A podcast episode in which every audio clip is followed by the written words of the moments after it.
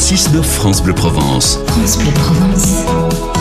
Samedi, David Oussiou, c'est l'ouverture du Salon de l'Agriculture et ce matin, les agriculteurs, eux, descendent vers Marseille. Oui, ce sont deux événements évidemment liés. Romain Blanchard, vous êtes le président de la FDSEA des Bouches-du-Rhône. C'est quoi C'est une piqûre de rappel pour le gouvernement? Non, c'est plutôt le fait que nous tenons nos engagements. Il y a trois semaines, rappelez-vous, euh, vous nous aviez fait passer sur vos antennes. Après nos mobilisations un peu partout en France, le gouvernement nous a invités à nous asseoir à la table des négociations. Et on s'était engagé d'une part à venir travailler et d'autre part à redescendre dans la rue si jamais on estimait qu'on avait été pris pour des imbéciles. C'est le cas nous- Vous pensez que Malheureusement, nous voilà de retour. vous- Donc on vous, on vous aurait pris pour des imbéciles C'est le premier sentiment que nous avons, ou alors c'est que le gouvernement a pris des engagements qu'il n'était pas en mesure de tenir. Ah, Parce attendez, que- attendez, parce que euh, les engagements que le gouvernement a pris, c'est pas rien quand même. 400 millions d'euros, il y en a eu des mesures, non? 400 Ah, millions je- d'euros. Alors ça, ça dépend si on veut des mesures structurelles ou si on veut des mesures conjoncturelles.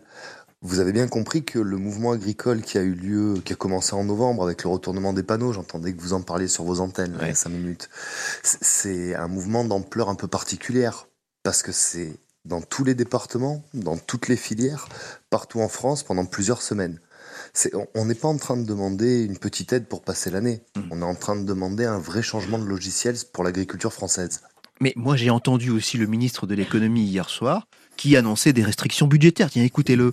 Nous dépenserons dans les jours qui viennent 10 milliards d'euros en moins. Voilà, ça, ça ne doit pas vous rassurer, j'imagine. Quand on a un ministre qui dit qu'il n'y a plus d'argent dans les caisses, Non, pas du tout. En- encore une fois, les- le but des agriculteurs, c'est pas d'être une profession aidée euh, et nationalisée. Hmm. Le but, c'est qu'on nous laisse travailler et surtout qu'on arrête les distorsions de concurrence. C'est-à-dire qu'on on puisse travailler dans les mêmes conditions que nos voisins européens, par exemple. il y a les Donc, lois rien qu'avec Egalim. ça, on arrivera à gagner notre vie. Il y a les lois Egalim qui doivent protéger les revenus des agriculteurs. Il y a eu une centaine de contrats entre la grande distribution et les industriels qui ont donné lieu à des rappels à l'ordre. C'est pas suffisant pour vous? Non, puis vous savez que les, les distributeurs sont des gens malins et performants. Pour contourner les lois Egalim, il y a des centrales d'achat qui sont montées à l'étranger au niveau européen et du coup, ils sont plus assujettis aux lois. Mais qu'est-ce qu'il faudrait faire alors? Est-ce qu'il faut par exemple, à votre avis, dénoncer en citant les noms des grandes surfaces, citant des noms des, des industriels qui respectent pas ces lois Bon, c'est, je pense que c'est une première méthode. Puis ça permettrait à nos concitoyens de se positionner en toute connaissance de cause, savoir à qui est-ce qu'ils veulent donner leur argent quand ils vont faire leurs courses. Ouais, ça, ça peut être une idée. Je Juste- la note. Attendez, j'en ai d'autres. Mais euh, est-ce que vous avez rencontré le, le préfet? Je sais que le président de la République a vérifié si tous les préfets avaient bien rencontré les agriculteurs. Alors nous, on l'a rencontré il y a trois semaines aujourd'hui, notre préfet, Monsieur Christophe Mirmand. Et depuis, plus de nouvelles. Depuis, plus de nouvelles, mais parce que la rencontre n'a pas été satisfaisante. Vous entendiez donc euh, ces euh, bouchons annoncés euh, avec votre mouvement. N'avez pas peur de perdre votre popularité qui est réelle aujourd'hui auprès des Français hein? Euh, on, on y pense, mais il faut que tout le monde ait bien conscience que le, le, le but aujourd'hui, c'est pas de faire des blocages ou des bouchons. Seulement, il se trouve que les engins avec lesquels on se déplace roulent à 40 km heure. Donc c'est Oui. le, but n'est pas un blocage, mais il se trouve que ça gêne un peu la circulation. J'entendais néanmoins que vous disiez que c'était les embouteillages habituels de euh, Marseille-Aix. Donc c'est- pas que nous non plus. Mais est-ce que vous avez remarqué que depuis votre mouvement, d'autres professions se, se- vous ont imité et ont manifesté? Est-ce que c'est un mouvement d'ampleur, à votre avis, qu'on est en train de vivre? Moi, je notre mouvement à nous, c'est un mouvement des agriculteurs, par les agriculteurs, pour les agriculteurs.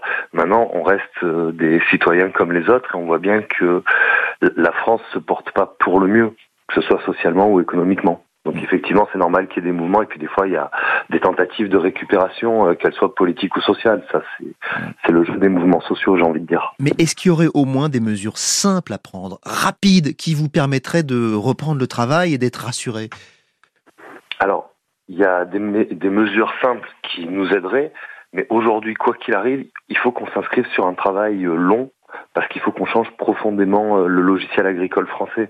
Si vous regardez les chiffres des importations, c'est une augmentation incessante depuis plus de 20 ans.